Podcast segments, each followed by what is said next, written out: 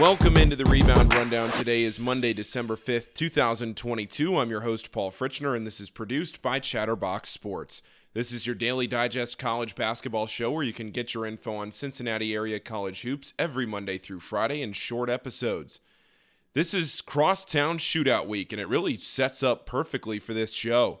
Northern Kentucky plays Washington State on Wednesday in Pullman, and Dayton plays at Virginia Tech on Wednesday in a game to save the Flyers season. But other than that, there are no local games during the week.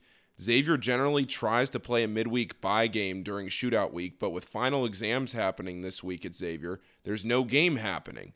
This is a Cincinnati area college basketball show, and the shootout is the biggest game in this area every year. So I'm going to spend this entire week getting you ready for the game. I have a bunch of guests already booked, and by Saturday morning, there shouldn't be anything you don't know ahead of the 3 p.m. tip off at Fifth Third Arena.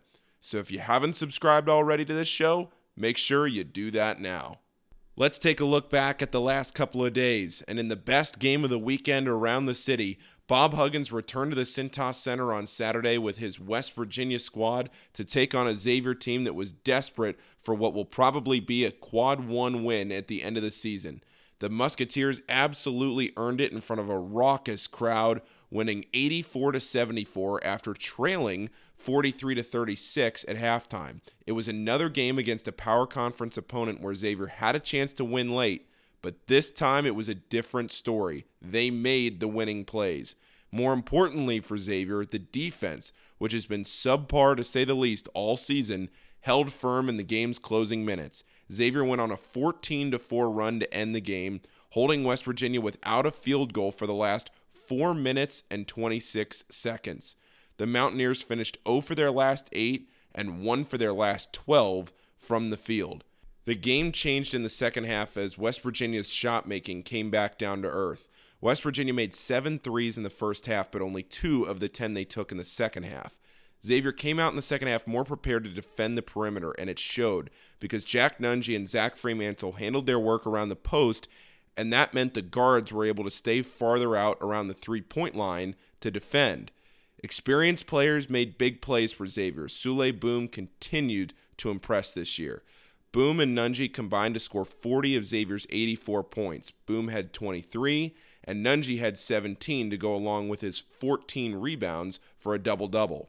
I thought Jerome Hunter had a fantastic game on both sides of the ball, and while he might not have filled up the stat sheet with just six points, he appears to be on an upward trajectory after a so so start to the year, and that's big for the depth of this Xavier team. If Sean Miller can trust Jerome Hunter to be in the game, if they can rely on him off the bench, that could be a big point and a big successful point for this Xavier team. One other thing from this game that stands out is how composed Xavier played down the stretch in a game that they knew they needed to win for their non conference resume. In last week's article that Matt Norlander wrote for CBS Sports about Sean Miller's return to Xavier, Miller mentioned how brutal the schedule has been for Xavier so far and how he was hoping Xavier didn't get discouraged by losing close games against Indiana, Duke, or Gonzaga, saying, quote, you know, it's like you can be a damn good team and lose your confidence. Souley Boum said in the West Virginia post-game press conference, quote, "We knew we had to get this one." Bob Huggins is now 8 and 11 in his career against the Musketeers. Yesterday at Fifth Third, Cincinnati hammered the Bryant Bulldogs 97 to 71. This is now the sixth time in the Bearcats' first nine games that they've scored at least 80 points. Bryant was missing some depth due to players out with illnesses, but I'm not really sure that mattered in the end. UC was just way too much for the Bulldogs to handle. 10 different Bearcats scored in the game, including six in double figures, led by Viktor Lakhin, who had a double double with 16 points and 13 rebounds. Freshman Dan Skillings also had a nice afternoon, pouring in 14 points and grabbing 13 boards, his most productive game of the year so far. Sage Tolentino made his Cincinnati debut, scoring four quick points toward the end of the game. UC made 10 threes as a team in this one, a number they'll likely have to reach in the shootout on Saturday against a Xavier team that has struggled to guard the perimeter. One other big note from this game is that Rob Phinisee missed it. And according to Justin Williams, it's a foot fracture that will likely keep him out for extended time. Without John Newman III and Phinisee, UC is now missing two of their better defenders, something to keep an eye on. Northern Kentucky overcame a seven point halftime deficit to beat Robert Morris 60 to 56 on Saturday night at Truist Arena. NKU outscored the Colonials 37 to 26 in the second half.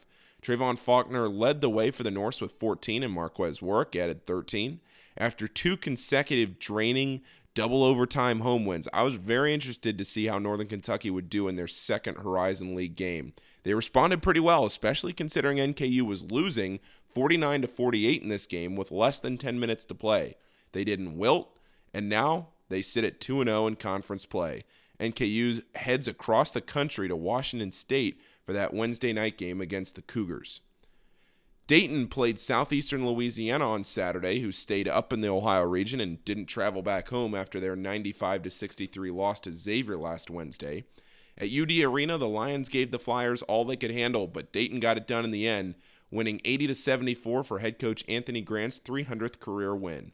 Toumani Camara led the way for Dayton with 20 points as the Flyers overcame a one point halftime deficit to close the game strong and improve to 5 and 4 on the year. Dayton really put their stamp on the game in its final few minutes. It was tied at 51 with just over 11 minutes left. The Flyers went on a 12 0 run to separate themselves. If you remember from last week when I talked about Southeastern Louisiana before they played Xavier, I mentioned their ability to shoot the ball. And that's what allowed them to hang around in this game. They made nine threes. Dayton now has to get ready for a game on Wednesday that could potentially define their season in Blacksburg against Virginia Tech. Win, and the Flyers can change the narrative of the last couple of weeks. Lose, and you're probably already looking at a situation where you know you'll have to win the A10 tournament to hear your name on Selection Sunday.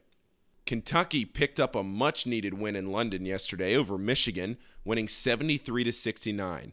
Tough scheduling that after years of postponements due to COVID, they played this London game at 1 p.m. Eastern Time on an NFL Sunday and also when England was playing in a World Cup match at the same time. But so it goes when you have to just get it done. This was Kentucky's first win over a high major team, and after some of the struggles Kentucky has had earlier in the season against good opponents, this was a much better performance, especially in the second half after a shaky first 20 minutes. Cason Wallace had a monster game going 4 for 4 from 3, including one with just about a minute left that really sealed the deal for the Wildcats. He finished with 14 points. That was tied for the team lead. Oscar Tshiebwe didn't have the best game offensively. Was held to just 13 points, did grab 14 rebounds. He didn't play for a large part of the second half with foul trouble. John Calipari said after the game he felt like Kentucky was just lucky to beat Michigan, mainly because Kentucky only shot 10 for 20 from the free throw line. Kentucky plays Yale this coming Saturday. It was a tough game for Miami Oxford on Saturday, who closed as seven and a half point underdogs to Indiana State, but ended up losing by 27, 88 to 61. Indiana State led 58 to 28 at the half and even though Miami played much better in the second half, it wasn't nearly enough to overcome that first half deficit. Miami is now 3 and 5 and plays NAIA school Calumet next Sunday. Wright State lost their second straight game and their third in their last four, dropping Sunday's game against Youngstown State 88 to 77 to fall to 5 and 4 on the season and 0 and 2 in the Horizon League after the opening weekend of conference action. Dwayne Cohill scored 43 points for the Penguins and Brandon Noel led Wright State with 22. The Raiders play again on Saturday against Western Kentucky. So, to peel back the curtain on this show a little bit, I have a template for the show that I copy and paste into a new note every night for that day's show. It starts with the intro, then lists all the teams that I talk about, and at the bottom, a National Nuggets piece with space for the outro. Last night, I added Louisville onto the list of teams I talk about because they are just too remarkably bad to leave off. The Cardinals lost, wait for it, 80 to 53 to Miami, Florida yesterday at the Yum Center. There's not too much else to say except that it was bad all the way around. Louisville does not play again until Saturday when they travel down to Florida to play 1 and 9 Florida State. The unstoppable force meets the immovable object. National Nuggets now. Rutgers is Indiana's kryptonite. The Scarlet Knights beat the number 10 Hoosiers for the sixth time in a row, decisively too, 63 to 48 in New Jersey. Miller Kopp scored 21 for his season high, and Trayce Jackson Davis added just 13. So if you do the math, that means the entire rest of Indiana's team, outside of Kopp and Jackson Davis, only scored 14 points in the game. Number one, Houston won a close one in Dallas against St. Mary's on Saturday night, 53 to 48. It's just a classic low scoring, grinded out win for the Cougars. Zach Edey continues to look like a National Player of the Year candidate as he tallied 31 points and 22 rebounds and produced 89 to 70 win over Minnesota on Sunday. Significant result in the Big East Number seven Creighton lost in a rivalry game to Nebraska at home yesterday, 63 to 53. Won't be too often the Blue Jays will be held to 53 points this season, and they sure did have an off day on Sunday.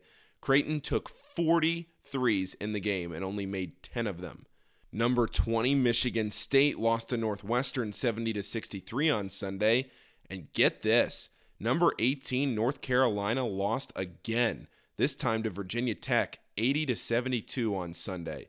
The preseason number 1 team has now lost 4 straight games with their last win coming in the opening round of the PK 85 over Portland. Armando Bacot didn't play in the game for UNC, and again, the paint was a problem for the Tar Heels. The Hokies scored 42 points in the paint. North Carolina is now 5 and 4 on the year and their best win is over 80th ranked James Madison.